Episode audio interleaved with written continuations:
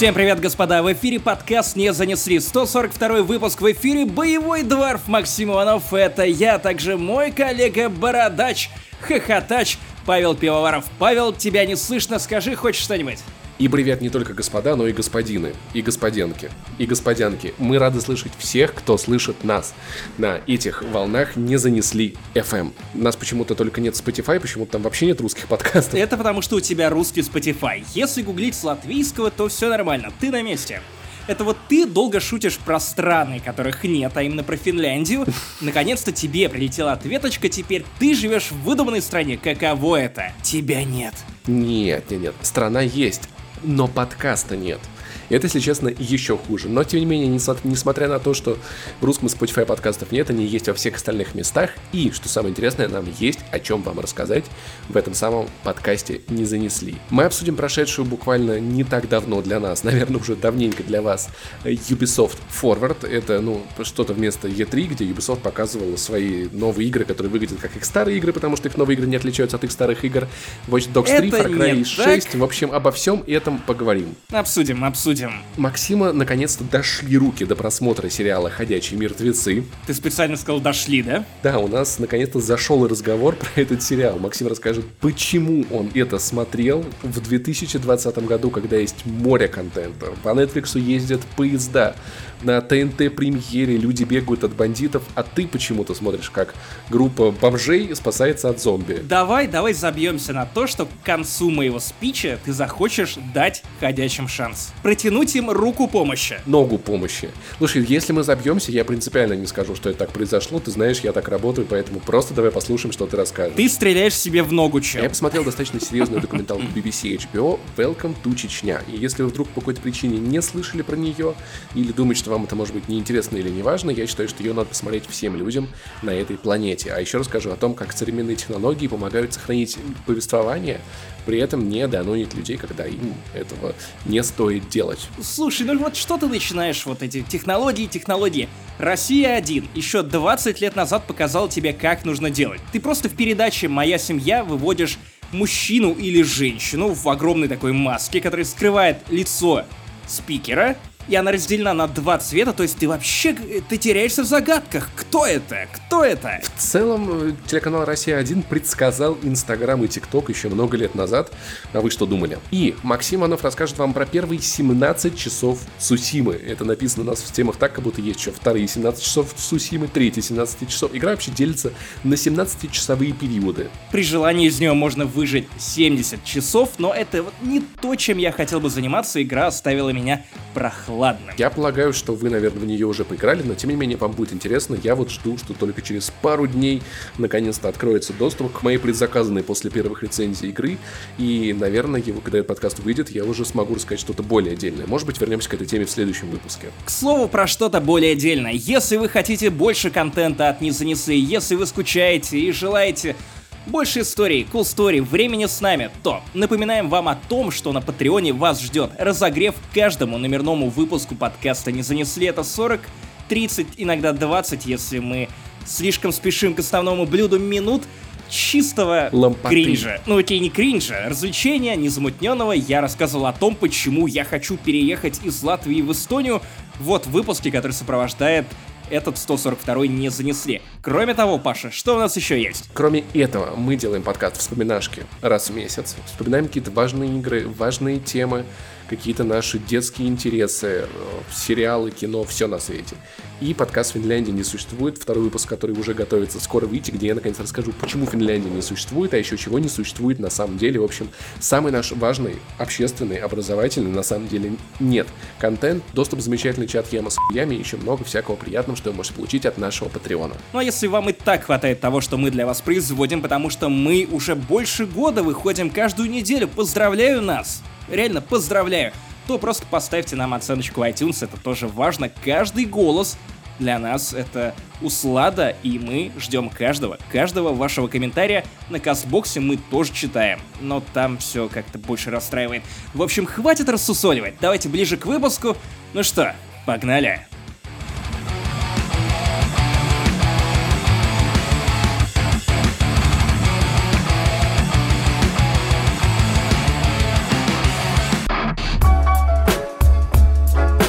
Наши слушатели из элитного чата Ям с хуями предлагали нам с Пашей, как старые добрые, вот прям как на Канобу, отвести стрим Ubisoft Forward, рассказать о том, что там происходит, шутить, мало переводить и развлекать вас всячески. И мы оба отказались. Я, потому что я только-только приехал из Эстонии и вообще-то гулял с собакой, а Паша, потому что не хочет комментировать Ubisoft. У тебя осталась та самая травма, когда меня вызвали после такой нашей трансляции на ковер буквально к издателю и попытались пожурить за наши шутки про то, что Евгейма похож на злодея из Декстера. Просто мне было интереснее поиграть на гитаре, чем смотреть Ubisoft Forward, потому что, правда, вот, если бы у меня был выбор, я бы лучше какой-нибудь PC Gaming Show покомментировали, что-то типа того, там хотя бы чего-то, что-то можно новое и удивительное усмотреть. Поэтому по Ubisoft Forward я буквально сегодня посмотрел один ролик Watch Dogs 3, э, пару роликов Far Cry, это заняло 15 минут, по содержанию это было лучше, чем двух или сколько там часовая презентация. Но ты пропустил самое важное. Самое важное, уточки в Division. Новое дополнение для Rainbow Six, уточки а, в Division. Уточки в Division. Помимо да, этого да, да, там да, какой-то броулинг очевидный. Языки броулин, броулин, броулин, броулин, броулин. И какая-то королевская битва. Ведь так мало.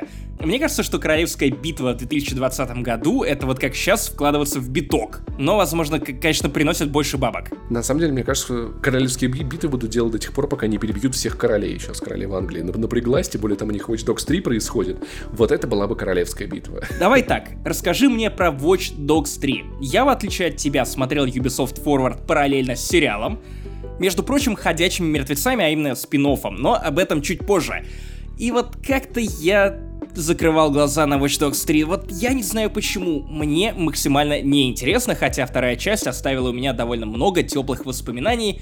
Первая меня как-то не затронула, а третья именно из-за того, что она ушла от знакомой формулы к экспериментам. Эксперименты я приветствую, но хотелось бы просто, чтобы это был какой-то спин я не знаю, а не полноценная номерная часть. Хотелось как-то чего-то более сюжетного. Я не знаю даже, не могу внятно сформулировать причины, по которым меня вообще не заинтересовывает и не интригует Watch Dogs 3.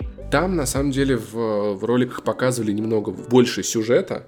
Короче, в Лондоне, типа, произошли какие-то теракты, и там местная мэрия наняла частную армию, чтобы та э, навела порядок в Лондоне. Частная армия начинает наводить порядок в Лондоне, ну, примерно так же, как Росгвардия наводит его в Москве. И люди начинают против этого бастовать. В итоге у тебя будут, типа, два противника. Это вот эта вот организация, военная группировка, которая террорит Лондон под предлогом защиты. Ну, знаешь, вот это вот, как обычно. О, тут терроризм, сейчас мы вас всех защитим от терроризма, вживим вам чипы в жопу. С Билл Гейтс. Логика уровня, типа, знаешь, там, типа, как нам победить детскую смертность? Давайте запретим в стране детей, типа, охуенно никакой Давайте смертности. запретим умирать, это, это радикальнее. Да, да, да, да, или так. И а, второй противник это старушка, которая там глава банды, работорговцев, ужасных мудаков, и типа вот с ними надо будет бороться, используя для этого жителей города Лондона. И фишка этой игры в том, что ты можешь управлять любым человеком в городе, он может стать твоим как бы инструментом на пути достижения цели. Watch Dogs пыталась копировать в чем-то GTA, ну, то есть и в первую, и, в, и вторую часть. И они такие, так, в GTA 5 у нас было три персонажа, здесь у нас будут все персонажи. То есть ты можешь быть кем угодно. И, и это правда охуенная инновация. Они показывали там миссию, тебе нужно проникнуть там в крепость, и ты можешь взять вот мужика-строителя, у которого, значит, есть пистолет-гвоздомет, которому набивает людей. Или ты можешь взять барышню, которая управляет дронами и делает это все, значит, по стелсу. Или ты можешь получить контроль над э, главой там местной охраны, и она просто пройдет туда, типа, знаешь, потому что ее никто не остановит. И типа у нас есть вариативность, это все так прикольно.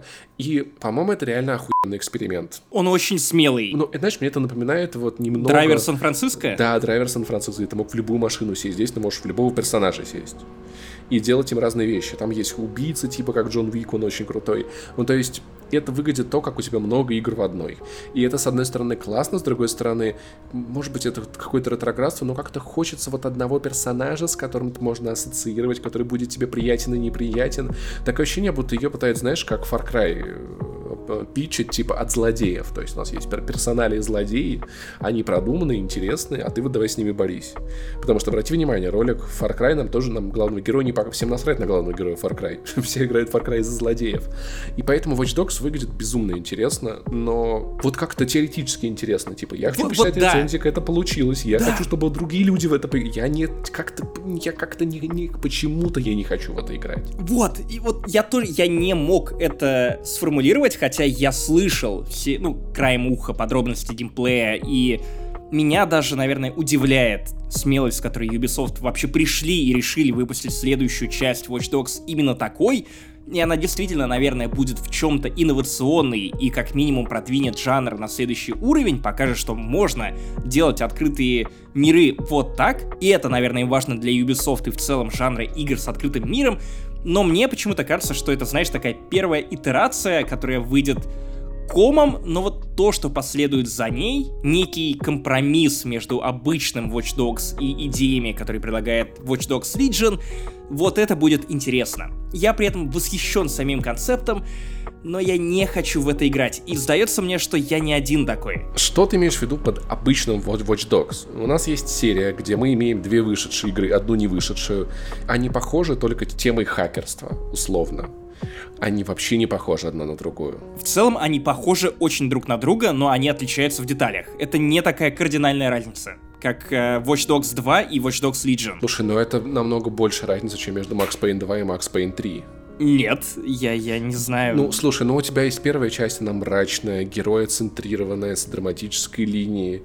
Ты ходишь, все взламываешь, наказываешь преступников. Вторая, она веселая, пизданутая, она больше уходит в фан, она пытается быть безумной, как GTA.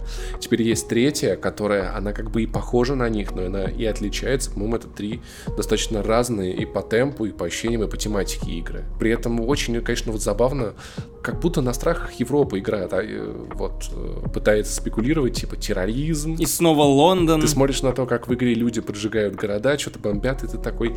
Это не выглядит веселым для меня, если честно. Я не могу относиться к этому как к какому-то комичному. И... Погоди, но разве Watch Dogs Legion предполагает комизм? По-моему, это вполне серьезная штука, которая подается слегка фриковато, потому что в фильмах Гая Ричи все главные герои, они слегка фриковаты, и мне кажется, что Watch Dogs скорее копирует эксцентричность и э, некую тягу к фрикам Гая Ричи, но при этом рассказывает вполне серьезную историю. Знаешь, ну просто у меня нет от нее такого ощущения, типа э, в городе теракты, люди умирают, это ужасно, надо остановить. У нее риторика типа, тут у нас все подразъебало, а мы теперь еще всех подразъебем, смотри, ты можешь чистить ебальники. Эта тема, кажется, отрабатывается через чур легковесно тебя не смущает то, что ты в 2020 году стал исполнять роль морального компаса? Ну, я расту. И это не слишком отработана тема. Что дальше? Детям нельзя играть в игры с насилием. Да, у меня было вот какое-то такое ощущение, типа как, ну это, наверное, не очень хорошо такое показывать. Спишем это на то, что для тебя часики тикают, и ты превращаешься в деда. Я не знаю, мне кажется, когда это все-таки показывают, например, какой-то вымышленной страны Far Cry, да, которая, конечно же, похожа на реальный Тибет, но называется условный там ебет, знаешь, вот там типа... Керат. Да-да-да-да. Ты как бы такой, окей, это типа не что-то реальное. Но, но просто вот представь там, если бы, ну вот сейчас там там на границе Индии и Китая какой-то пиздец происходит, а тут у тебя в игре, типа, вот сделать ту же самую локацию и устраивать войну там, это выглядит немного кощунственно. Как... А Far Cry Донбасс, вот я не знаю. И все бегают веселятся, понимаешь, там, типа, и охотятся на Стрелкова Гиркина. Я не знаю. Вот как-то... Может быть, если бы это был не Лондон, а какой-то вымышленный город, я к этому отнесся бы проще, как к какому-то Saints Row. Давай, давай с тобой поговорим про вымышленную страну. Нет, не Финляндию. Нет, не Финляндию, а именно остров Яра. И, конечно же, это ни в коем случае не Куба. Мы все это прекрасно по... Нет, совсем не похоже. К- нет. Эль Президента, ну какая Куба? Ну как вы могли по... О, это вы... Нет, нет, нет, курит, это, да. это вы ошиблись. Нет, нет, нет. Ты посмотрел трейлер Far Cry 6, да. ты захейтил Far Cry 5, сказал, что не хочешь возвращаться к этой серии, да. тебя заебали механики, что ты думаешь, не видя геймплея, его еще не показывали, а Far Cry 6? Слушай, на самом деле, э, мне вообще безумно интересна сама Куба, потому что это страна, про которую я слушал от папы истории, там, практически все, все свое детство. Это про тропический трипер, которая история из вспоминашек. Да, и про все такое, да. Ну, чтобы просто больше понимали контекст, мой папа работал на Кубе в 80-х годах геодезистом, и там очень много всяких баек. Это, если что, была история не про него, а про его друга, хотя не знаю, может, это была история в смысле, да, один мой друг. Это спрашиваю для друга. Там было много всяких веселых про то, как ему крокодила живого подарили и все такое. И я как как-то вот у меня есть какой-то романтизм к этой стране. Я смотрел на эти машины, на эти декорации, и в целом тема Куба, она интересна. Я такой, блин, я бы хотел в это поиграть. Я бы сери... Вот серьезно, трейлер выглядит... Там не показывают игры, но сам сеттинг, но он все-таки безумно интересный. А потом я открываю статью с подробностями о игре, и там тут будет кооператив, и будут напарники. Я такой, в пизду, вы меня потеряли просто вот на этой хуйне. Если это опять будет ебучий цирк, как а, Far Cry 5, где у тебя каждые 25 секунд происходит какое-то событие, и, и до тебя все доебываются, и, и я, как кажется, мимо. Вот, вот правда, после пятой части я сворачиваю с этой дорожки, какой бы красивой она ни была, просто вот тот факт, что там опять будет система с напарниками, и наверняка, как во всех открытых мирах Ubisoft, тебе будут доебывать каждые 20 секунд, я теряюсь в этом моменте и не хочу думать про Far Cry 6. Там есть интересные моменты, например, то, что впервые в серии появится полноценный город. Там будет самая большая карта. Самая большая карта, но это даже не обсуждается. Разумеется, тяга к гигантизму, она проявляется в деталях, и, разумеется, каждая новая игра должна быть еще больше, ведь больше это значит лучше. Спойлер, нет. Нет, вообще нет, карта меня не интересует, если было бы меньше, я был бы даже больше рад. Если бы город был бы более проработанным, это было бы круче, но пока что мы ничего не видели. Меня радует, что Far Cry, видимо, немножечко заходит на территорию Assassin's Creed и начинает показывать вам то, что оказывается за пределами лесов, гор и джунглей тоже существует мир, и мы придумали, как его изобразить, это клево. Меня радует то, что вроде как можно будет покататься на танке, и, честно говоря, это Штука, которая давным-давно напрашивалась в Far Cry. Но вот для Кубы это прям отдельная песня для моей души. Самое-самое веселое, что я услышал, то, что на самом деле меня заставило восхититься анонсом Far Cry 6, ну, ну как восхититься, знаешь, довольно покряхтеть. Не слишком радостно, но и не то чтобы печально. Какая-то эмоция, знаешь, как будто из тебя выходит дух. Не злобный, но, но, но такой, ну такой, барабашка на минималках. И меня лично порадовала эта такса. Такс, я, я понимаю, что это удар по моим эмоциям, как э, владельца О, собаки. Это у которой колесики вместо жопы? Да, да, да. И у нее, знаешь, такая специальная сумочка, в которой лежат гаечные ключи. Очевидно, она будет пытаться тебе помочь. А еще у нее глаза такие большие, как у поргов. Потом я вспомнил, что ненавижу поргов. Но потом я снова вспомнил, что люблю такс. Короче, я готов дать Far Cry 6 шанс. Я не возненавидел Far Cry 5, но я, как и ты, признаю, что это игра, которая топчется на месте, которая меня трижды выбесила тем, что она положила хуй на собственный сюжет. При такой структуре сложно написать что-то внятное тем интереснее, что Far Cry 6 напирает на то, что теперь это снова сюжетная игра, сюжет для нас важен, поэтому мы нанимаем номинанта какой-то важной премии на то, чтобы он срежиссировал нам первые сцены в игре, правда непонятно, что это значит, то есть это первые две минуты, три минуты, первые несколько часов. Номинант премии э, губернатора Челябинской области. Типа, не знаю. Ну, то есть они снова говорят о том, что у нас есть злодей, которого играет в этот раз двукратный номинант на премию Эми Джан Карло Эспосита, тот самый Густаво Фринк из «Во все тяжкие» «Лучше звоните Солу», а также Плохиш из «Мандалорца», а также мужик, которого вы могли видеть недавно в «Пацанах», если смотрели его внимательно. Хотя я уже успел забыть, что он забыл. там играл. В общем, у Джан Карло Эспосита прям подъем в плане карьеры. Он теперь абсолютно везде, и я этому безумно рад. Он везде играет Густава Фринга, но при этом Густава Фринг это один из самых ярких злодеев в истории кинематографа. Я сериалы в этом смысле объединяю с кино. Это правда злодей, которому ты одновременно и сопереживал местами, и который тебя не бесил, и вообще с самого первого кадра казался тебе глубоким у которого была мотивация, как сказал бы BadComedian, чем выбесил бы Ивана Толачева. Короче, Эспосито респект, Эспозито респект, я его обожаю. Эспосито. О, нет. Трейлер я смотрел в оригинале, и, разумеется, я прям заслушивался его голосом, очень характерным, и да, он, он, он играет Густава Фринга. Но как играет, черт, ну как играет, вот прям я за это готов много ему простить. И если это правда, даже если геймплей все-таки будет такой же, как в Far Cry 5, даже если там будут эти всратые напарники, которые еще на пути будут шутить вечно, бабка-снайпер или протрампист с базукой, который... Ах, ну, в общем, вы выиграли. Вы знаете, о чем я.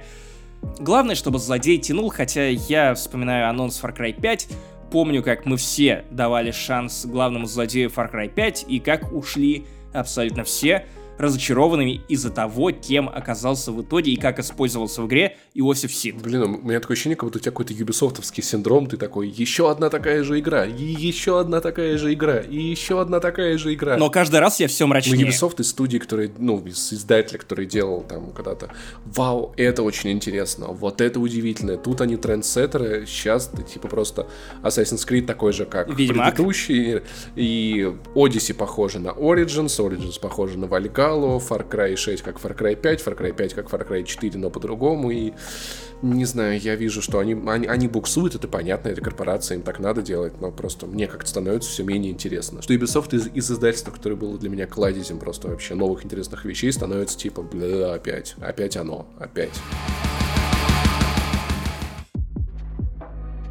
Итак, я, как вербовщик ИГИЛ, заставлю тебя заинтересоваться ходячими мертвецами к концу этой секции. Я срать ебал сериалы по 10 сезонов, Макс, я дольше одного не выдерживаю, ничего. Погоди, почему я внезапно угорел по ходячим мертвецам? Винить во всем прошу The Last of Us 2. Из-за этой игры я настолько проникся вот этим выживачем, обществом после коллапса, зомби и этой тематикой, и тут я для себя решил, что хочу полнейшего погружения, и хочу, чтобы игра продолжалась для меня даже после того, как я выключаю приставку. Просто вернись в Россию. Нет, нет. И тут я увидел, что в латвийском Netflix есть 9 сезонов «Ходячих мертвецов». И вспомнил. Ага, это же тот самый сериал, который я начинал смотреть в 2010 году и который возненавидел за три серии, когда мне было, сколько мне было, 16 лет. Я подумал, что это, фу, мыло, тфу, затянуто, тфу, главный герой, тряпка, мямля, тфу, куколд, не знал тогда такого этого слова, но что-то в голове похожее сформулировал. И бросил. И начал читать комикс в 2010 году. И комикс мне зашел, потому что он был гораздо более динамичным, событийным и каким-то сконцентрированным. И вот. Может, тебе еще игры зашли? Я пока что в игры не играл, они стоят на очереди, потому что на игры я забился с Ксюшей. Мы хотим вместе пройти все сезоны, все спин от начала и до конца. И это клевая затея, потому что мы таким образом проходили Детройт, и это прям было классное ламповое приключение. Но я начинал смотреть первый сезон «Ходячих» уже в 2020 году, будучи полон скепсиса. Я помнил, что меня вообще не устроил этот сериал. Правильно у меня шел другой сериал, а именно The Last of Us 2, к которому я натурально возвращался каждый вечер с нетерпением, ожидая, что произойдет дальше по сюжету. И думал, что, ну, Walking Dead, come on, это же мыло, это сопли, это херня на 10 сезонов и еще спин-офф на 6 сезонов. И я такой, нет, нет, нет, я не хочу в это вписываться. Но после первого сезона я понял, что вписаться в эпопею с ходячими мертвецами это было правильное решение. Чуть позже я начал перечитывать еще и комиксы, которые я не дочитал до конца. Сейчас уже серия закончилась, причем закончилась неожиданно. Их автор Роберт Киркман настолько всех хотел наебать, что он закончил историю но нарисовал при этом две обложки для следующих выпусков, или там три обложки, чтобы все думали, что это не конец истории. Наебщик. Нет, он всех наебал, это был последний выпуск. Наебщик. И в предисловии к первому выпуску есть очень важная аннотация, которая раскрывает то, почему «Ходячие мертвецы» должен был быть сериалом на много-много сезонов. 10 это немного? Подожди, подожди, подожди, подожди, подожди. Нет, это немного, потому что впереди AMC анонсировала план, контент-план по «Ходячим мертвецам» на 10 лет вперед, как по «Звездным войнам». У них есть флагман. Это сериал «Ходячие мертвецы». К нему они подкидывают постоянно спин -оффы. То есть вот сейчас параллельно идет сериал под названием «Бойтесь ходячих мертвецов», которые рассказывают в начале о старте этой пандемии, что происходило в, в стране, про другую часть США. Там другие герои, другой темп, другой ритм, другой жанр, другое все. При этом, кстати, они перекидывают, по-моему, уже начиная с пятого сезона, двух второстепенных персонажей из «Ходячих мертвецов» в этот спин и они становятся там уже главными Господи, героями. Сценаристы просто, знаешь, «Ходячих мертвецов», они как вот, вот Чарли на этом меме с вот этой вот картой, и такие безумные кофе все залитые, у них там фотографии, стрелочки. Да, и это еще не все. Этой осенью выходит новый спин проходящих мертвецов, Уже заранее известно, что он будет идти два сезона про детей, которые выросли уже во время этого апокалипсиса. То есть они не знают другой жизни и нам рассказывают об их приключениях. Это тоже выглядит довольно любопытно, хотя трейлеры, ну, довольно всратые. Так вот, вернемся к первому сезону и предисловию Киркмана к комиксу. Он изначально хотел написать огромную эпопею на дохуя выпусков, которая шла бы десятилетиями, чтобы люди это читали и годами следили за тем, как меняются главные герои. Потому что в «Ходячих мертвецах», как и в The Last of Us 2, почему мне понравилась и вторая часть, и сам сериал, ключевой момент в том, что тебе показывают, как подобные события меняют людей. Как они меняются с течением времени, под влиянием определенных обстоятельств, которые превращают их в монстров, или которые заставляют их совершать поступки, которых они будут стыдиться, которые будут у них записаны за душонкой до конца их дней, как они в принципе с этим справляются, как они друг друга подставляют, как они объединяются для каких-то общих, более благих целей, и как злодеи, которые казались тебе абсолютными мудаками, одномерными, в итоге превращаются в одного из главных героев, которым ты тоже начинаешь сопереживать, несмотря на то, что для персонажей «Ходячих мертвецов» этот самый злодей устроил в свое время полный пиздец, полный фарш в плане эмоций, и вот «Ходячие мертвецы», они делают это во многом не хуже, чем The Last of Us. То есть они мало того, что исследуют персонажей и влияние времени этих событий на персонажей, то есть реально ты берешь героя из первого сезона, и если он остался живым к десятому сезону, ты понимаешь, какой путь большой он проделал. Если ты еще не забыл, кто он такой. Если ты не забыл, кто он такой, потому что если такое, то есть ты берешь в первом сезоне домохозяйку, которая натурально боялась своего мужа-абьюзера, которая пеклась о своей дочери и в целом не чаяла души в детях, к десятому сезону этот персонаж превращается в настоящую воительницу, которая способна быть настоящим лидером, вести этих людей. Она на раз-два просто вот так вот убивает зомби, хотя в целом это уже то, чему научились все персонажи к десятому сезону в Walking Dead. Они встают с утра, и прежде чем дойти до туалета, они убивают 10 зомби, даже не открывая глаз. Ты просто объясни мне, откуда в этом мире к десятому сезону еще зомби, блядь, остались? Но их много. Их очень много, плюс они постоянно умирают и сами вращаются в зомби. Почему у меня было так много скепсиса? Даже не потому, что у меня были плохие первые впечатления от первого сезона «Ходячих», а потому что к десятому сезону сформировалось какое-то общее мнение о том, что сериал говно, скатился, позорное мыло, бла-бла-бла, бла-бла-бла. Я такое слышал, да. Знаете, я как человек, который посмотрел 15 сезонов сверхъестественного. Хочу сказать, что не видели вы настоящие ебанины, не видели того, когда авторы и сценаристы и шоураннеры по-настоящему исписываются. И хочу сказать, что к десятому сезону «Ходячие мертвецы» — это вполне себе пристойное шоу. Не такое великое, как первые, наверное, для меня 6 сезонов. То есть первые 6 сезонов «Ходячих мертвецов» — это довольно великое телевидение, которое для меня встало в один ряд с «Игрой престолов». И в целом, штука, которую я ненавидел и которую открыл для себя нехотя, от которой я ничего не ждал, и про которую думал, что для меня это затычка The Last of Us 2 внезапно стала одним из моих любимых сериалов из всего, что я когда-либо видел. И да, я понимаю, что качество падало от сезона к сезону, то есть шестой, по-моему, для меня был пиком, Многие при этом считают, что лучший сезон это пятый, но я при этом много удовольствия получал даже от последних поздних сезонов, особенно когда сменился шоураннер. С одной стороны, я понимаю боль людей, которые запомнили это шоу как нечто великое, что не стыдно поставить вровень с Игрой Престолов и Breaking Bad, а потом они получают, ну, Седап, но очень качественный, по меркам Седаба. Но в целом, конечно, есть вопросы. Тем не менее, я благодарен этому сериалу за первые шесть сезонов. Они реально великие. Они показывают тебе то, на что не способны местами The Last of Us, потому что у нее нет времени размениваться на какие-то более глубинные смыслы, а у сериала много времени. И самое классное, то, что меня завораживало в, The Walking Dead, это то, что тут есть главный герой. Это Рик Граймс, который объединяет вокруг себя разные коммуны, он учит людей выживать, потому что он сам бывший полицейский из маленького городка, который тоже себя ломает в каком-то смысле, постоянно попадает в ёбаные передряги, постоянно теряет себя на этом пути, потому что и он в какой-то момент становится злодеем, ну не злодеем, но человеком, которому очень много вопросов.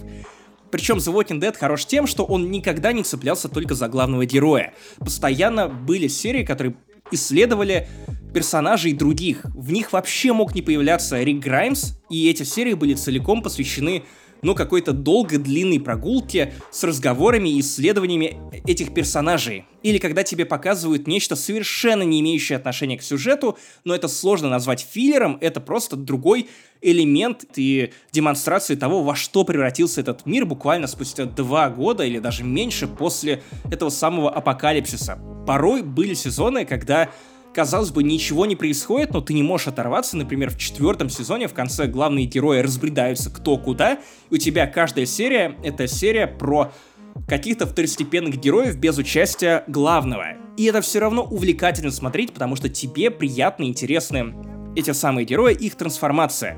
Во-вторых, это просто очень классное попкорновое шоу. Оно не глупое, оно экшоновое. Тут постоянно из тебя вытягивают какие-то адские эмоции. Ты переживаешь за... Да, даже за ублюдков ты и то переживаешь, потому что эти ублюдки ну, по крайней мере, в первых сезонах, опять же, есть герои, которые прям неоднозначные, с которыми ты не понимаешь, что делать, и опять же отсылаю к тому, что в The Last of Us 2 вот это, и в первой части, разумеется, этого тоже все было навалом.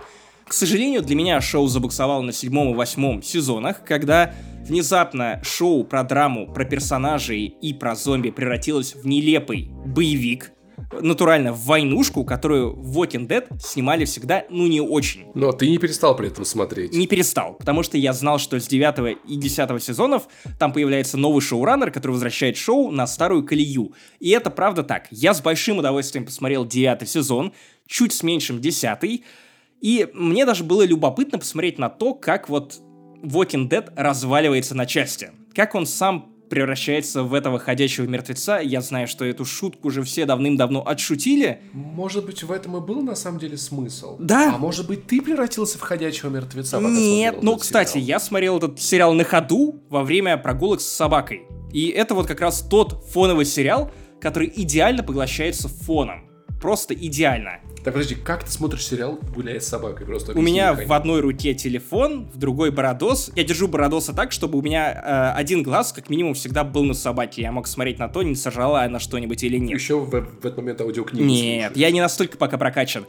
И для себя я придумал такую аналогию. Walking Dead — это сериал-ансамбль, который многих актеров превратил в ультразвезд. Например, Мишон теперь играет в Марвел. У Рика Граймса, Эндрю Линкольна, теперь будет трилогия про Рика Граймса в кино. Что тоже вообще-то довольно нихуевое достижение для Эндрю Линкольна. И он встречается с Илоном Маском, да. Что? Граймс. А, о, о, надо, надо было подумать. Интересная шутка. Интересная Дошло, шутка. И Walking Dead для тебя это вечеринка, на которой ты приходишь с друзьями, которые постепенно с течением ночи разбредаются кто куда. С каждым часом этой вечеринки остается все меньше и меньше знакомых, при этом люди продолжают прибывать. Новые, новые. Одни интересные, другие не очень. Третий блюет тебе на ботинки. Кто-то тебя просто начинает зажимать, и ты просишь не дышать луком тебе в лицо. И к десятому сезону я ощутил себя единственным чуваком на этой вечеринке, который был на ней с самого начала. Потому что в девятом сезоне уходит актер это не спойлер, об этом писали все, и, ну, ну, в общем, даже я не смотрел сериал, я знал, что устал сниматься, он хочет быть с семьей, и он ушел из сериала. И, кстати, великолепная серия прощания в девятом сезоне, одна из лучших в сериале. Помимо этого, потом поуходили другие актеры, в итоге у тебя из оригинальной шайки, за которой ты следил буквально с первого сезона, остается, по-моему, только двое героев. Может быть, поэтому его и называли мыльной оперой, типа? Это мыльная что... опера. Это мыльная опера, но хорошо сделанная мыльная опера, с элементами хоррора. Но в принципе The Last of Us это тоже мыльная опера. Во-первых, окей, ты досмотрел «Ходячих мертвецов», а знаешь, кто ты теперь? Доходяга. И мне тем, тем, на самом деле, Last of Us как-то настолько хватило в самой Last of Us, что я, я, я такого больше не хочу. И ты сейчас напоминаешь мне меня, вот когда я прошел метро, метро Исход и начал смотреть документалки про, про подземные бункеры. О, нет. Метро 2 и Метро 3. Вот, и тебе не кажется, что у тебя такой же эффект получился? Нет, я все-таки не сошел с ума. Да, это мыльная опера по этому миру, но я очень, я хочу зомби, поэтому буду смотреть мыльную оперу. Я не хочу зомби, я хочу именно ходячих мертвецов. А, ну ходячие мертвецы это не зомби, это другое, да. Нет, ну это, нет, это, конечно, зомби, но в целом сами зомби мне интереснее не стали. Хотя я из-за того, что я угорел по ходячим мертвецам, вернулся в Days Gone, И как только я, я... Мне осталось там часа два, наверное, или три, я как только его добью, я снова расскажу о ней в подкасте, и припечатаю ее еще больше, потому что на фоне, конечно, The Last of Us 2 и The Walking Dead даже 10 сезона это все, конечно, детский смех. Абсолютная глупость. Я позову Толачева в, в свою защиту, потому что он недавно в своем подкасте очень классно похвалил Days Gone и отметил много прикольных тем, которые я даже не замечал раньше. Я согласен с тем, что он даже не так плоха, как могла показаться в начале. Знаешь, вот есть такие игры, которым надо как хорошему вину немного состариться. Это не Days Gone. Сейчас мы это еще обсудим, я чувствую, наверное, на Цусиме. Потом, потом, потом. Нет, я не буду останавливаться на Days Gone, но вот еще пройдемся по, по верхам. Пройдемся, да. В общем, как-то так. Я теперь переключился на комиксы проходящих, параллельно смотрю спин «Бойтесь ходячих мертвецов». У тебя новые «Звездные войны», блядь. Да.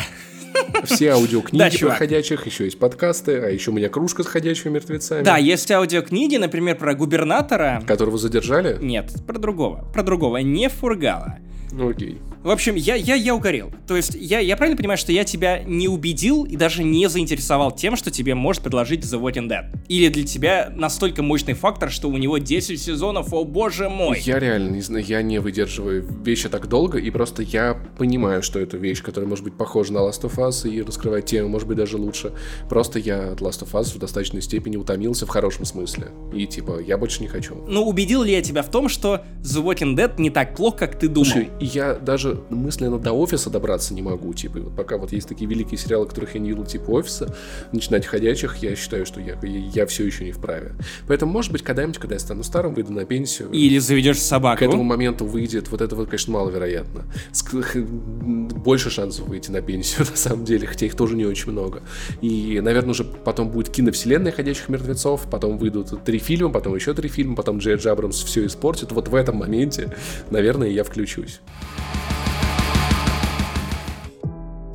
Так, да, мы, короче, с всех этих э, игр Ubisoft веселых, с э, сериалов мыльных опер э, немного поговорим. Я не думаю, что на самом деле здесь есть, есть смысл много рассказывать, просто классная документалка, которую очень-очень хочется подсветить, потому что это важная тема. Э, Welcome to Чечня. Когда я просто узнал, не так давно увидел трейлер и узнал, что BBC совместно с HBO, я все еще не могу понять, кто из них в этой схеме главный, поэтому я буду иногда говорить BBC, иногда говорить HBO, не обращайте внимания. Говорит телекомпания «Вид». Телекомпания «Вид», да кстати, у, у вас вид, представила а, ковид документальный фильм про то, как геи бегут из Чечни, и я такой, типа, воу, кто-то, кажется, будет очень много извиняться.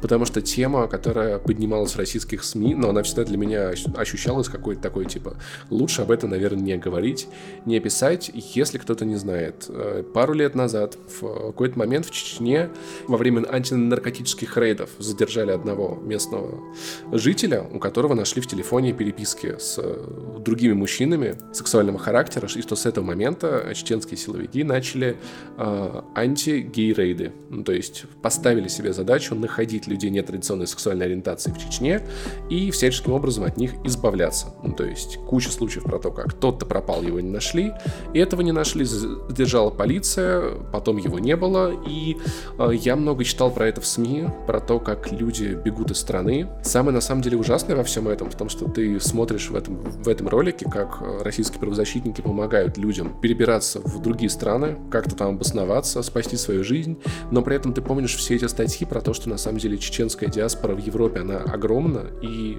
самое ужасное в том, что люди, даже сбежав туда, не могут чувствовать себя в безопасности. Фильм про то, как люди покидают свой родной дом, потому что, как сказал Рамзан Кадыров, э, в Чечне геев нет. И э, он сильный, он тяжелый. Наверное, он, конечно, мог быть еще тяжелее. Натуралистических кадров, которые тебя прям ужасают, там, наверное... Натуралистических? Чрезвычайно жестоких. Да, ты понимаешь, о чем я. Таких кадров там буквально раза два или три, но в целом истории людей, рассказанные, показанные там, и это очень тяжело. Я думаю, на самом деле это в целом очень полезно, наверное.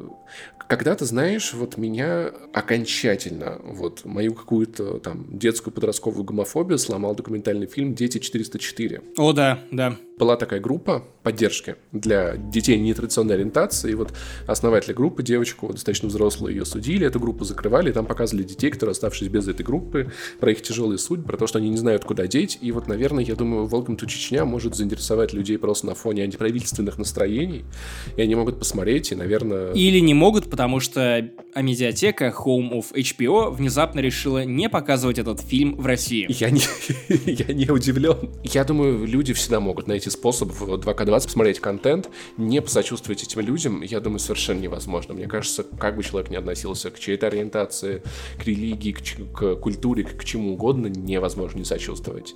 Это тяжелые истории, трогательные истории, документальные съемки. Там двое правозащитников, которые выступают как бы голосом в этом фильме, да, они показывают эти истории, и это пронимает. И очень-очень-очень классное техническое решение, которое я впалил, если честно, даже не сразу, это то, как э, авторы фильма скрывали лица людей. Вместо вот этих вот мудовых старых мозаичных квадратиков из фильмов 90-х, здесь были использованы маски такие же, как используются в Маскараде, в Фейсбуке, в Фейстайме. Я впалил это даже не сразу. Погоди, то есть я, я, я, я, я был прав, когда сказал про мою семью да, по да, России. Да, на самом деле, да. О, Алиса включилась. Такая, что это в этом про Рамзана Кадырова вы говорите, а? Алиса, все хорошо, отдыхай. Меня увезут, ей-богу.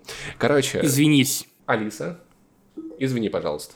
Ничего страшного, но больше так не делайте. О, мой бог. Короче, это крипово. А, Алиса, спасибо. Так, э, я, я любил тебя как друга, Паша. Было приятно вести с тобой этот подкаст. Ходящий мертвец. Короче, я заметил, что на лицах у, у героев какие-то странные артефакты, пригляделся и понял, что это реально маски. При этом в фильме один из героев по сюжету потом доанонится, и я понимаю, что вот эта вот маска наложена на, на, на него весь фильм, я задавался вопросом, типа, насколько сильно она скрывает лицо, как сильно она меняет человека, и невозможно опознать вот эту вот его маску с тем, как он выглядит на самом деле. И это создает очень сильный эффект. То есть ты правда можешь показывать людей, при этом тебе не надо перекрывать их мозаиками, ты понимаешь их эмоции, ты понимаешь их, может быть, не так детально считываешь, как считывал бы живого человека, но тем не менее у тебя не теряется повествование. При этом личности людей не э, раскрываются, это очень круто. Истории трогательные можно дополнить, на самом деле, перечитыванием кучи статей, которые я читал в течение этих лет, просто мне вот одна с другой попадалась, и я поражался тому, насколько жестоки бывают люди, насколько бескомпромиссны, и когда все это, все это заходит в тему вот этой кровной мести, которая, как говорит Песков, в России не существует, все становится еще более страшно. Как и геи в Чечне. Да, кстати, очень забавно это обыгрывалось в Netflix фильме про Евровидение. Так и не досмотрел. Но, кстати, хочу. Вот на этих выхах. Я подсмотрел за этим фильмом одним глазом, то есть буквально какими-то эпизодами. Там был певец из России, он был в таком в цветастом наряде, он пел песню, что он ти- лев любви. На сцене была подтанцовка в стиле группы Казаки, то есть, знаешь, там типа красивые мужчины красиво танцуют, он красивый мужчина. И, короче, там есть сцена, где к этому русскому певцу подходит одна из э, главных героинь, и такая, типа, ну ты же гей? Он такой, нет, в России нет геев. Такой, ну это же, это статистически невозможно. Нет, у нас нет геев, в России нет геев. И вот так вот у нас все устроено, поэтому просто, с одной стороны, безумно интересный факт того, что ты смотришь, и эта жесть происходит на территории моей страны. Вот просто та эмоция, которую я пытался уложить у себя в голове, когда читал все эти годы эти статьи, когда смотрел этот фильм, это реально происходит в моей стране. Более того, это реально происходит в 2020 году. Да. В 20 И это в голове не укладывается. С другой стороны, я думаю о том, что если бы история сложилась по-другому, там, в 90-е, и, допустим, Чечня была бы отдельной страной, наверное, помогать людям так же, как делали это правозащитники сейчас, было бы просто невозможно. Поэтому, может быть, это даже и хорошо. Так что, дети мои, Говорю просто как его Дети 404. А, любите себя, любите друг друга и просто побольше эмпатии. Мир меняется, это нормально. Какими бы вы ни были, вам всем там найдется место. Пожалуйста, не бойтесь этого. Жестокость, насилие и ужас, я надеюсь, у их будет с годами становиться все меньше и меньше. И на самом деле этот фильм это один из просто путей к тому, чтобы как-то это устроить. И я надеюсь, есть такое ощущение, знаешь, что вот Россию из вот этого ужасного агрессора, которым мы вот видели, знаешь, последние десятилетия, что мне почему-то кажется, что для окружающего мира мы начинаем выглядеть все более глупо, нелепо и как-то и неуместно. Почему-то вот по этому фильму, по всяким другим материалам у меня складывается такое ощущение, как будто бы снаружи мы выглядим, правда, пиздецки нелепо. Я просто напомню, что буквально 20 лет назад или 15 лет назад, да даже 10 лет назад мы отправляли группу целующихся девочек, которые пели о любви друг к другу на Евровидение. Более того, у нас президент встречался раньше со Стивом Джобсом и с другими президентами, и даже американские президенты приезжали на 9 мая смотреть Парад Победы. У нашего президента был Твиттер, я не знаю, и где это все, почему скрепы, почему опять вот это? Я, я, я отказываюсь обсуждать в дальнейшем такие серьезные, грустные темы в подкасте не занесли, вот, потому что становится грустно и перерастает в подкаст Медузы «Что случилось?». Подписывайтесь, кстати, если еще Кстати, не. классный подкаст. Но все-таки иногда такие темы обс- обсуждать надо, а мы тем временем давай, раз такая малина пошла, перенесемся в настоящее средневековье, в настоящую древность, в старую, давнюю, милую, красивую Японию.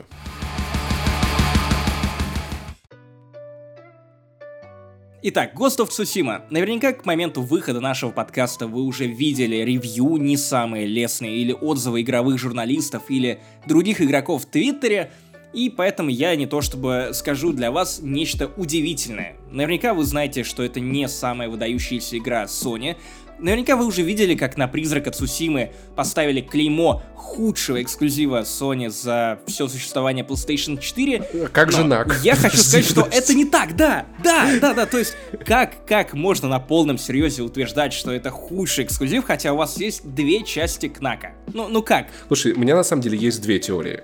Теория о том, что что-то не, не так с игрой, мы не рассматриваем, окей?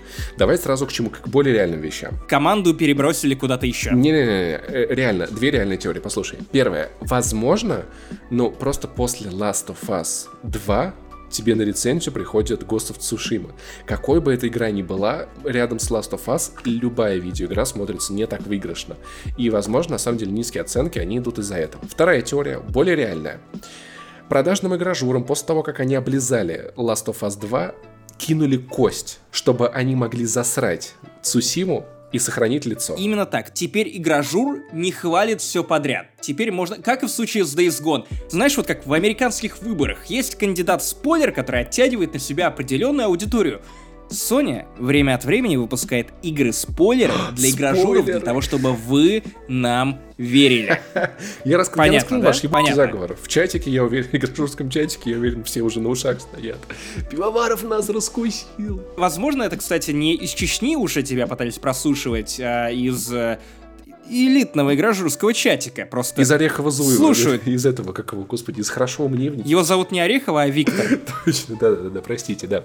А, поэтому вот, поэтому я думаю, что игра, она совершенно потрясающий шедевр, а вы просто все, все зажатые журналисты решили отыграться на компании Sony за все унижения, которые терпели все эти годы. Мне понравилось у кого-то из издания определение Assassin's Creed для бедных. Это выглядело, знаешь, вот как что-то, что может подойти Цусиме. Давай немного издалека. Я хочу сперва поговорить даже не о самой игре, а о той знаменательной E3 2016, на которой Sony, казалось, тогда всех порвала. Когда она показывала Death Stranding, когда там показывали Days Gone, когда 2. там показывали The Last of Us Part 2, там же показывали Призрака Цусимы, если мне не изменяет память. И вот что у нас есть. Death Stranding это довольно неоднозначная игра, которую одни обожают, как я и ты, или ненавидят. Да, Но мы обожаем, потому что нам, разумеется, заплатили. само собой. Days Gone — это игра, которая получила заслуженную порцию пиздюлей. И это не игра уровня эксклюзива Sony, к которому мы привыкли обычно. И получается, что вот выходит Призрак Цусимы, и он снова, ну, второй Days Gone во многом. И в итоге единственной игрой из всего, что нам показывали на той самой великой E3, классный, невероятный, реально прорывной оказывается The Last of Us 2. Ты забыл про God of War. God of War вырвала Готи у Red Dead Redemption, с чем я не совсем согласен, но я понимаю, почему это так. Поэтому, ну, все-таки все не так уж и плохо. Death Stranding вышла очень любимая прессой, но не очень любимая игроками. И это эксперимент, за который я Sony уважаю, поэтому для меня та Days Gone просто нормальная игра. Ну, то есть, это не лютое говно, это не шедевр. Ну, ниже среднего для Ну, меня. Не знаю, мне, мне, мне кажется, это средний или даже чуть-чуть выше. Я думаю, что просто когда ты не проходишь ее на рецензию, ты можешь ее посмотреть на нее по-другому. По-другому. И от Сушимы я на самом деле ожидаю того же. Самое удивительное, что я посмотрел на эти рецензии, почитал и обратил внимание, вот Миша Шевкун меня приободрил, во-первых, тем, что написал, что если вы последние несколько лет пропускали Ассасинов, Ghost of Tsushima, типа, вам может, может зайти. Я такой, блядь, это же я. А еще он э, очень показательно, что метаскор Цушимы выше, чем метаскоры всех последних Assassin's Creed. Я не согласен. Я максимально не согласен, потому что... Метаскор — это факт, ты не можешь с ним спорить. Я могу спорить с чужими мнениями, которые формируют этот метаскор. И вот почему, на мой взгляд, все последние Assassin's Creed, которые я тоже хвалил, но одновременно ругал. Я из тех людей, которые разносили Days Gone за то, что эта игра работа как и Rage 2, когда у тебя есть огромный мир, в котором ты занимаешься однотипными занятиями, который постоянно тебя вовлекает в какие-то новые активности, и то же самое в Assassin's Creed ну, Odyssey. Я потратил на эту игру 70-80 часов, там невероятно увлекательный геймплейный луп. Это геймплейная петля, Тысяча в которую золот, ты просто да. засовываешь шею, шею засовываешь в эту геймплейную петлю и наслаждаешься одним и тем же в течение 80 часов. В чем ключевая разница по отношению с Сусимой? Да она заключается в том, что вот Ubisoft может сделать качественную геймплейную петлю, которая тебя будет развлекать в течение 70-80 часов. Это тоже искусство. Это тоже умение делать подобные игры в открытом мире, постоянно отшелушивая механики, которые тебя максимально заебали. Я не знаю, вот у Ubisoft это выходит. Как бы ты ни ругал Far Cry 5, ты понимаешь, что это игра, которая не дает тебе заскучать. Она может тебя выбесить, но в целом все равно геймплейный луп там нормальный. Мне он понравился сильно меньше, чем геймплейный луп из Assassin's Creed Odyssey. На мой взгляд, это самый удачный геймплейный луп из всех последних ассасинов. Да и в целом, это мой любимый ассасин за последние... Сколько там лет прошло с Black Flag. Неважно. И вот у Ghost of Tsushima у нее в принципе нет ничего похожего. Это игра в открытом мире, которая по идее должна работать как Assassin's Creed, но это ни на одном из уровней не Assassin's Creed. Или это Assassin's Creed, но года 2009-10, как-то так. Ну, то есть, когда они еще были классными. Слушай, у тебя это просто ностальгия в голове. Тебе нравился сюжет, но геймплейно, именно с точки зрения того, что предлагала тебе игра, ранние части Ассасинов они самые пресные, самые скучные на фоне последних. Слушай, ну геймплейно, да, но, как, но просто у тебя есть история, у тебя есть мотивация, у тебя есть не дрочильня, а игра, типа, в этом есть разница. Но игры, игры типа Zelda и Assassin's Creed я могу играть только под что-то. А даже какую-то скучную Days Gone, она все-таки хотя бы сюжетом меня привлекала больше, чем классная геймплейная петля. Я к этому опять же вернусь. Я вернусь позже. У Ghost of Tsushima проблема в том, что у нее нет классного геймплея. И ты прав в том смысле, что у последних Assassin's Creed есть какой-то геймплей, который тебя увлекает. Сюжет, ну, ну, окей, в Odyssey он нормальный, в Origins мне не зашел все, что было до этого, ну, тоже достаточно смешно в плане сюжета, как минимум. Концовка в Одиссее, она вырезана в DLC. Это тоже такое себе, знаешь, про сюжет. Ну, одновременно и вырезано, одновременно и нет. Речь не об этом, чувак. Ты не туда уводишь беседу. Ну, окей, давай. Речь о том, что, по крайней мере, там, где у ассасина нет сюжета, он пытается тащить этот мир геймплейной петлей. И в целом у него довольно удачно это выходит, потому что все-таки каждый год Ассасина осовременивают. И Ubisoft понимают, как собирать такие сложные миры, которые должны работать на куче уровней. Механики, которые должны сочетаться друг с другом, как детали механизма, которые должны быть одновременно и смазаны, и сами сделаны так, чтобы у тебя нормально все вставало в паз. Это все не про of Tsushima. У нее есть открытый мир, но это абсолютно пустой открытый мир. Там нечем заняться, там нет даже каких-то как базовых... В нет, в Mad Max было веселее. В Days Gone было веселее. Там были какие-то минимальные геймплейные петли, когда ты скакал из точки А в точку Б, у тебя что-то с тобой происходило, ты мог ругать и критиковать эти геймдизайнерские решения. Тебя могло бесить то, что у тебя опять э, кончился бензин где-то не вовремя. Там был какой-то живой мир. Ghost of Tsushima — это просто красивые, безумно красивые, но совершенно пустые декорации. Возможно, тебе это понравится, потому что ты фанат SnowRunner. И Мадранера. Тебе нормально скакать 15 минут, когда с тобой ни я не происходит. Слушай, я даже в Л.А. ездил на машине, просто потому что мне нравилось, что вот эти 10 минут ничего не происходит. В Л.А. что-то происходило. Слушай, нет, пока ты едешь на машине, вообще ничего. Но потом у тебя что-то происходит. И когда после там 10 минут в игре отсутствия событий с тобой происходит любое маломальское событие, оно уже тебе нравится. И, слушай, лучше расскажи, что вообще там надо делать в этой игре. Ну, то есть, что вообще там есть, потому что я пока не очень понимаю. Там ничего нет. Ну, в смысле, у тебя открытый мир, он работает как открытые миры из ранних частей Ассасина, где у тебя просто растыканы флаги по огромной территории, и ты должен их собрать. И, вау, это очень интересно по сути, все, что у тебя есть в открытом мире, это патрули монголов, которые бороздят этот огромный-огромный мир, и, ну, ты можешь просто мимо проскакать и ничего с ними делать. В принципе, не то, что тебе нужно с ними сражаться и тратить на это время.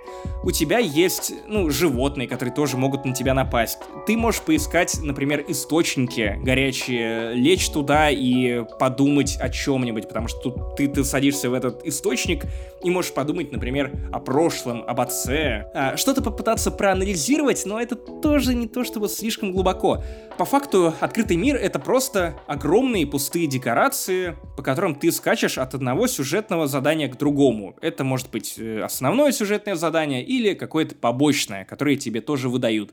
Иногда ты встретишь какого-нибудь путника и освободишь его, отобьешь. Ты, разумеется, можешь захватывать форты, которые населены этими монголами, но это, опять же, механика, которая спижена из Assassin's Creed последних, и она не слишком и увлекательно реализована, потому что очень много времени на это уходит, очень много времени. Ты зачищаешь форт в Ассасине, и у тебя все прекрасно. Ты можешь расправиться с ним за буквально 5-10 минут, кайфануть и пойти дальше, заниматься чем-то еще в открытом мире. Тут это может превратиться в тягомотину на 20 минут, и это очень бесит. Но самое худшее в том, что сюжетные задания, они показывают, насколько это устаревшая игра. У тебя есть неплохой сюжет. Он не впечатляющий, он, наверное, в каком-то смысле повеселее, поувлекательнее и поталантливее, чем то, что нам показывали в Days Gone, но это так скучно. У тебя есть игра, которая пытается строить из себя Assassin's Creed, но почему-то выбирает не свежие, классные, новые, а вот делает слепок с того, от чего Assassin's Creed давным-давно отказалась. Как давно ты видел в Ассасинах эти типичные трейлинг миссионс, когда тебе просто нужно 5 минут следовать за NPC, который идет по уровню и оглядывается постоянно. То, за что все, абсолютно все ругали ассасинов э, эпохи Revelations и Brotherhood. Окей, здесь они тоже Тут есть. этого полно. Тут тебя постоянно к этому принуждают. И ты думаешь о том, что, блин, у вас серьезно не было идей, как собрать миссию так, чтобы в 2020 году игрок не тратил время на вот такое.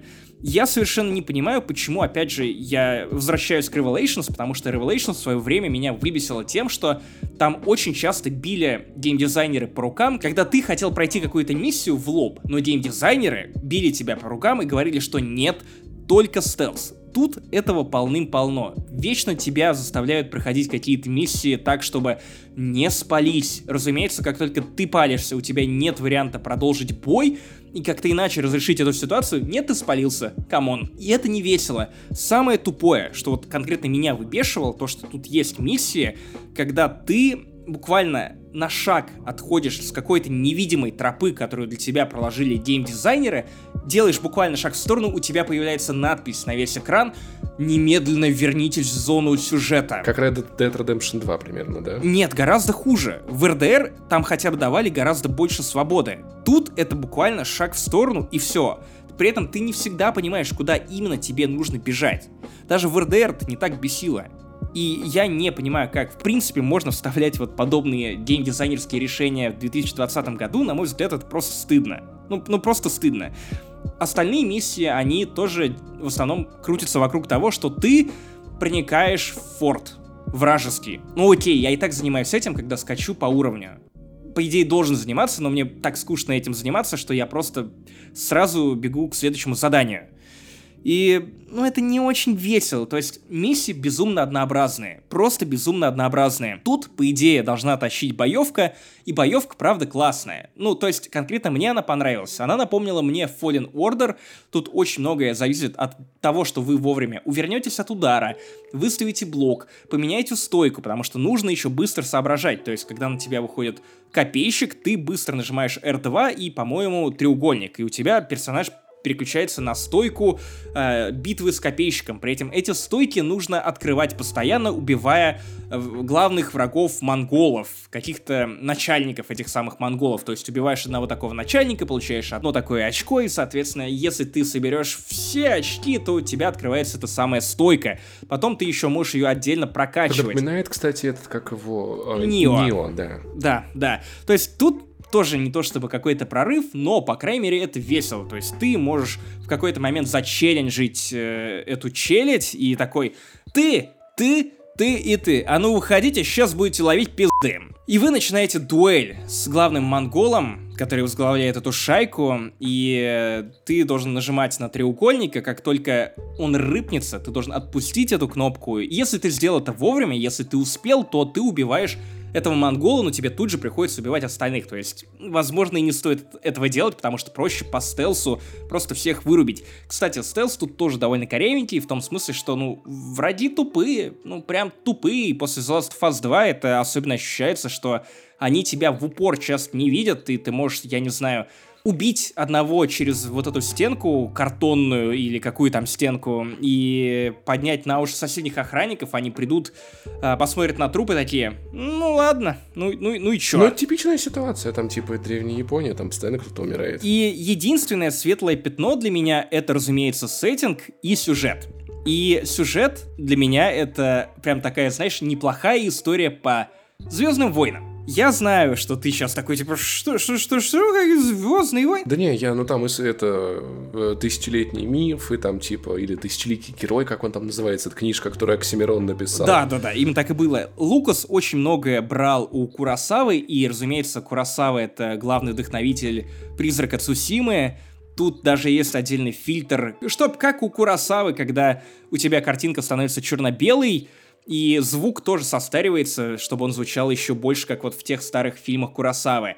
Это не самый комфортный, по моему мнению, режим, потому что игра красивая, и в таком режиме, конечно, в ЧБ она становится гораздо менее привлекательной.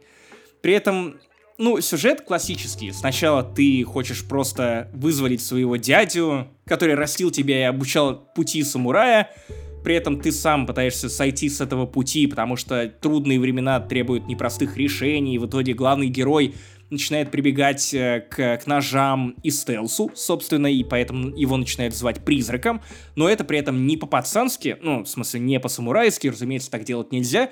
Вот, из-за того, что Лукас во многом ориентировался на Курасаву, у меня сложился вайб неплохой истории по Звездным войнам. То есть для меня это было двойное попадание в сеттинге, то есть я мог в принципе представить. Самураи — это джедаи, которые должны блюсти кодекс, э, есть э, монголы, которые, очевидно, ситхи, которые шатали и в рот ебали все эти принципы джедайские, которые еще и перетаскивают на свою сторону других людей, которые за тебя выступали.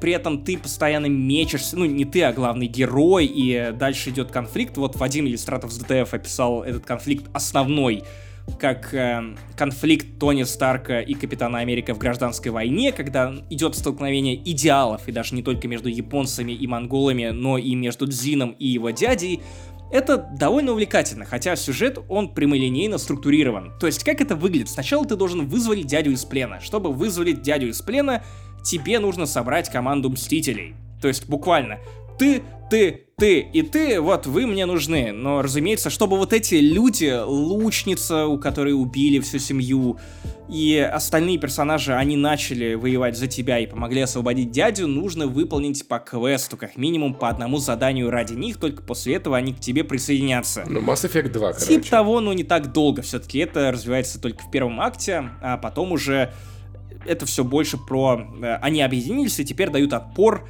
э, монголу главному хану и при этом на фоне развивается конфликт дяди и главного героя. Но все это неплохо разумеется. И когда ты скачешь по полю, э, сквозь Сакуру и э, проезжая мимо горячего источника, и все это залито солнцем, у тебя просто в этот момент ноль вопросов к призраку Цусимы, и я полагаю, что ты можешь словить цен, но при этом это очень средняя игра, у которой, разумеется, есть сильные стороны. Это и история, это и сеттинг, это и, возможно, тот же самый дзен для тебя будет, конечно, сильной стороной, что игра не как Far Cry 5, которая постоянно дергает тебя за рукав и говорит тебе, что вот это интересно, и вот это, и вот это, а, мы не оставим тебя в покое, но вот эта игра, наоборот, ей не до тебя, она живет в каком-то своем пузыре, ей похуй. Это не прикольно похуй, как в Red Dead Redemption 2 или в Death Stranding. Тут, тут прям как-то блин, ну бесконтентные ребята, как-то не то. Но они вообще, конечно, долго ее делали, я полагаю, что много всяких вещей, которые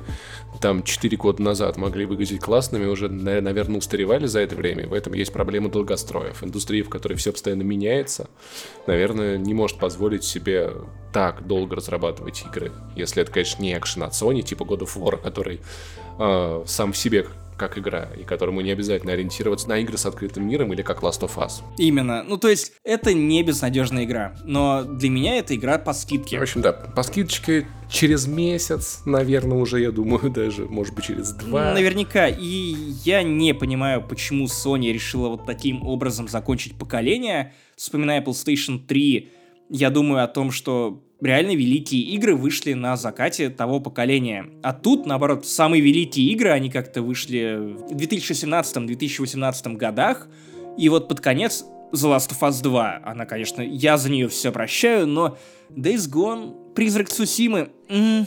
Было бы лучше, если бы они, конечно, вышли немного наоборот. Ты сначала такой, блядь, Sony какого хуя, а потом после Призрака Цусимы через месяц поиграть в Last of Us 2 и окончательно охуеть. Вот это было бы клево. Это было бы красивой точкой, потому что теперь выходит так, что точка в этом поколении, в смысле эксклюзивов PlayStation, она в итоге поставлена Призраком Цусимы. И это, это прям очень необязательное многоточие после реально натуральной точки какого-то какого пика того, на что способна PlayStation 4. Слушай, ну если она правда такая средняя, через год про нее никто не, просто не вспомнит. Я думаю, что про нее вспомнит Ubisoft. Потому что они явно изучают фидбэк и понимают, что две главных похвалы в сторону призрака звучат примерно так. Ну, это классный сеттинг, ну, это неплохие герои, но неплохой сюжет, но что-то геймплей говно. И, и вот, мне кажется, они такие, отлично, супер, если бы это было хитом, нам было бы гораздо сложнее выпустить Assassin's Creed в том же сеттинге, а теперь просто я хочу, чтобы Ubisoft пришла и показала, как нужно делать подобные игры. Скучные, раздражающие, просто. отвратительные. Спасибо, Ubisoft, мы вас очень Поиграешь любим. в Цусиму и посмотрим на тебя. Что угодно, лишь бы не новый Assassin's Creed. Ну, это был 142 выпуск подкаста «Не занесли». Следующий выпуск будет для нас особенным и особенным для членов чата нашего элитного клуба Яма с хуями, которому на этой неделе исполняется ровно один год. И мы готовим кое-что, кое-что особое, поэтому следите за развитием событий, Надеемся, что вам понравится то, что мы для вас придумали. В общем, это был Максим Иванов и Павел Пиваров. Подкаст «Не занесли» 142 выпуск. Подписывайтесь на Patreon, там много контента, ставьте нам оценочки в iTunes, там много ваших комментариев, но их должно быть еще больше. В общем, пишите, заглядывайте к нам в чат Яма с хуями, потому что это лучшее время, чтобы в него вступить. Счастья вам, здоровья и до встречи через неделю. Пока. Пока.